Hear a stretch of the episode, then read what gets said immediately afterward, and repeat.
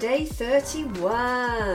Hello and welcome to the final day, day 31 of Dry Jan Like a Sober Rebel, the Sober Rebel mini-series designed to accompany you in Dry January or any other time in your sobriety. I hope that the series has given you enough food for thought that it's relevant whether you've been sober 5 minutes or 5 years.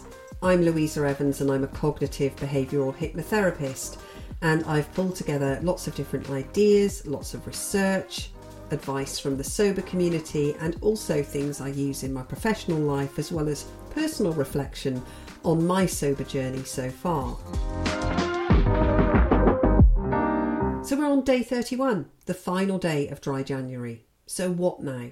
What's next? Have you had the opportunity, if this is a break for you, to really reassess your relationship with alcohol? And having listened to this series, have you challenged some of those beliefs you held about alcohol being needed to have fun, to go out, to celebrate, to commiserate, that it helps you sleep, that it helps you relax, that it helps you cope with difficult emotions? I'd like to think that in some way those have been challenged, and you may be sat here now thinking, maybe I'll continue this on for a while, maybe to 90 days, maybe for the next year. If you've noticed all these changes in 30 days, what could you notice if you did it for a year? Who knows, maybe you'll never want to touch alcohol again. And so for this final episode, I want to hand it over to some Sober Rebel guests. In my regular Sober Rebel podcast, I talk to people about the 3 benefits they each notice in their sobriety. Over the last few months, I've spoken to some amazing people about their sobriety and how it's changed their life. So I thought it would be a lovely idea to end the series on a high and to share some highlights from those episodes. To start with, let's hear from Jason. All the mistakes I've made have all taught me lessons, but I never listened to the lessons when I was drinking. Whereas now I'm completely sober, I can actually grow. Now I can actually believe. I can't even imagine or think about the person that was sat in that car park crying, pretending to go to work for a month. That's a million. It's not even the same human being as the person that's sat here now. And I mean, financially, I'm in a way worse position than I was then. I'm having to start everything all over again. And I'm actually happy. Yeah. I'm actually confident. I'm looking forward to everything. I'm not looking back. I've got no regrets about anything that's happened to getting to this point, because I know that without all of that, I wouldn't have the prospective future that I've got ahead of me. And it's having that confidence that comes from not drinking, being able to face and deal with anything. Because any decision I make now, it's a completely sober decision. I'm not making drunk decisions. I'm consciously thinking about what the impact is, what the effects can be, what the outcome can be. And then I'll still go ahead and do it anyway, because I believe in myself to do it. Whereas beforehand, I never thought things through because I was always drunk. And it's an amazing feeling, but it's not a feeling you have when you drink. And now Duncan. When we were in drink, we didn't see what life outside a drink was like. All we had was everything was sold by marketing, by media, by culture. So we do not see the amazingness of not drinking. We just are told that it would be shit. But now that we're in it, now we see both sides. Do you know, why are we not told how fabulous sober life is? Maybe we are, and we just don't have ears to listen. Lies that we've been sold that would have us tied into fear. Oh, you aren't funny sober. You can't dance sober. You can't socialise sober. You aren't courageous enough sober. You know, you're just boring sober. That's what all the media tells us all the time. And it's just not true. In fact, not only is it not true, it's the opposite of truth. Because in actual fact, I'm funnier. I dance better. I'm more interesting. I'm everything more sober. Everything. What a surprise. Who knew? Were you scared of stopping drinking? Terrified. Yes. I couldn't imagine it.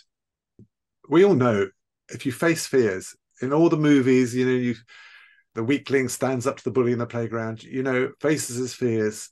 It never goes badly. We might get punched, but the end result is it goes well. Facing your fears isn't a bad thing. And now let's hear from the lovely Lindsay. Yeah. So what was your drinking like then? Were you like a weekend drinker? Yes, an absolute, like a grey area drinker. And that was a term I learned after I got sober. I wasn't physically dependent on it, but I genuinely believed that everything was better if alcohol was involved. Perhaps I'll just have a break from it. Perhaps 100 days. That was my initial target, was 100 days. And even then, that was a bit frightening. But then the more I started reading and learning, and I was thinking, I'll be really stupid if I go back to it now. But how do I do life? Never drinking again. I was looking months and years down the line, and it was frightening me. You know, I'm going to be on my own. Nobody's going to want to be my friend. And, you know, and no one's ever going to ask me to go out again. But I do truly believe that you've just got to take it one day at a time. You can't think about 2 weeks or 2 months or 2 years ahead. You've just got to do it a little bit at a time. Because I promise, like now, I don't worry about the future and not drinking. It's not something that is even in my mind now about, oh my gosh, how am I going to get? I've done most things now sober. And I can't honestly say there's anything that I've thought, oh, that'd have been better if I was drunk. I don't think there's anything that I've thought that about. And the lovely Leah.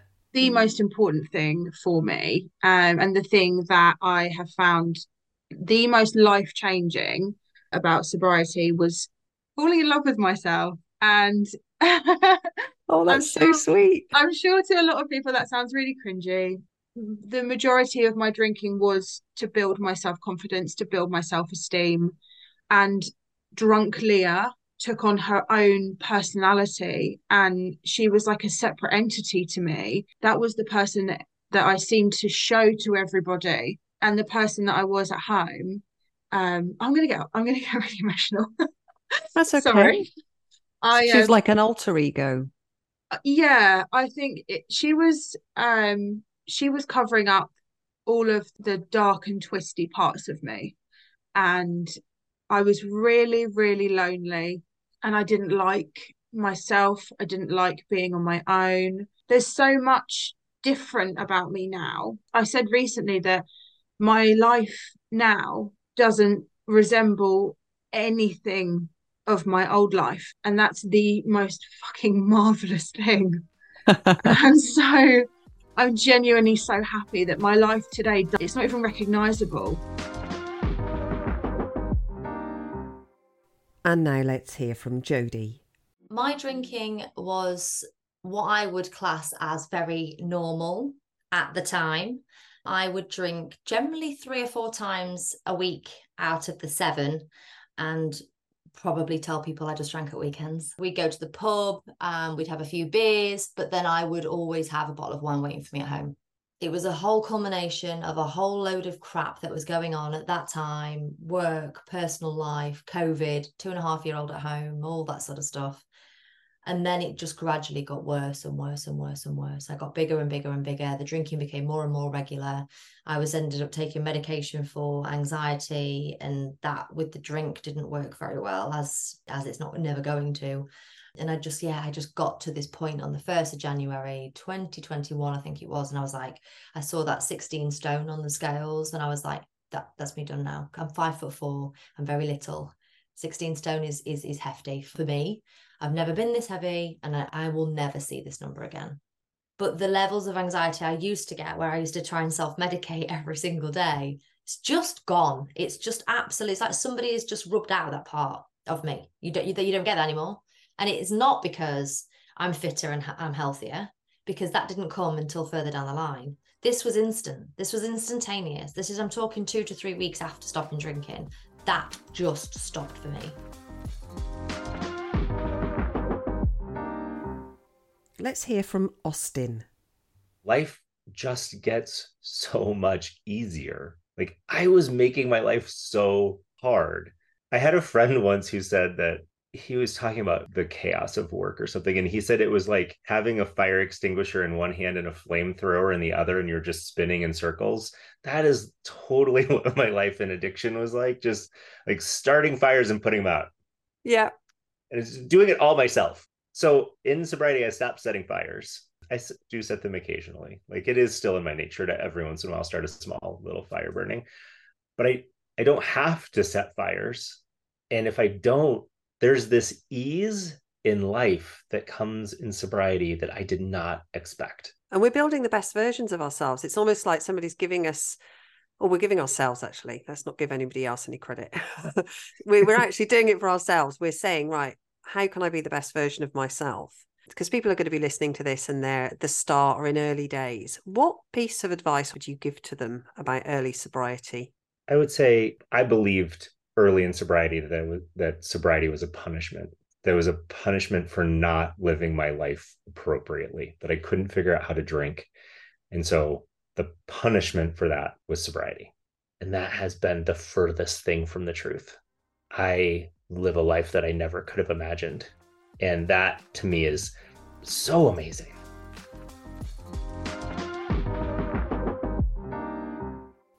And from Lucy. That should have been one of the things I mentioned, actually, time. You have so much time, don't you? Like, time to invest in yourself. And in turn, you're better with everybody else, and you're better at work, and you're a better parent. I'm preaching to the converted with you, but anyone who listens to this, they've got to see enough of us to believe that there's something in this. Do you know what? If it is a midlife crisis, I'm perfectly happy with that. Bring it on. Absolutely. Of all the midlife crises to have, I think quitting drinking is one of the best. One of the things that I read was that not drinking is a superpower. And obviously, at that point, you think, that's a bit naff. And I sort of rolled my eyes at that. And then I thought about it. And I thought, I don't know if you've ever seen the sort of vampire kind of movies, like Twilight and things like that. And when she becomes a vampire, she's got this like amazing vision and sight and strength. I think it is a bit like a superpower, because you've got all this sort of capability and motivation and clear vision and clear thinking that does give you an advantage. We have this clarity, and you go into sort of meetings at work feeling motivated. You think, I'm going to smash through this day. I'm going to tick everything off my list, and I'm motivated to do it, as opposed to the old days, which was, I'm going to get through this day and I will do all this, but it's going to be tough. It's going to be hard work, and it'll be fine because I'll get back to 5 o'clock and I'll be able to have my glass of wine and relax. Yeah. So it does feel like a superpower to me. Now, I haven't had time to fit everybody into this episode. So if you'd like to listen to the full episodes, please do look out for the regular Sober Rebel podcast. You'll be able to easily spot it because the artwork is yellow and red, and it stands out. And you can subscribe to be notified of upcoming episodes that come out one a fortnight. I think it's important because sobriety isn't the easiest thing to do, but it does make life a lot easier to keep in mind those benefits that you're getting, and that will help you through any rough times. And so I hope you'll continue listening to the normal Sober Rebel series, and that you've really enjoyed this series, and that it's helped you in some way. If you'd like to find out more about my own sober journey, then you can head to louisaevans.com, where you'll find links to my audiobook on Audible, Becoming a Sober Rebel. And you'll also find a range of hypnosis and meditation downloads, where you can buy one, get one free using the code SOBERREBEL, all one word. You'll find the links in the show notes. It has been an absolute pleasure to accompany you on this month. And however that month has looked for you, or whatever your plans for the future, I hope you'll join me in being a sober rebel and listening to some more podcasts. Take care.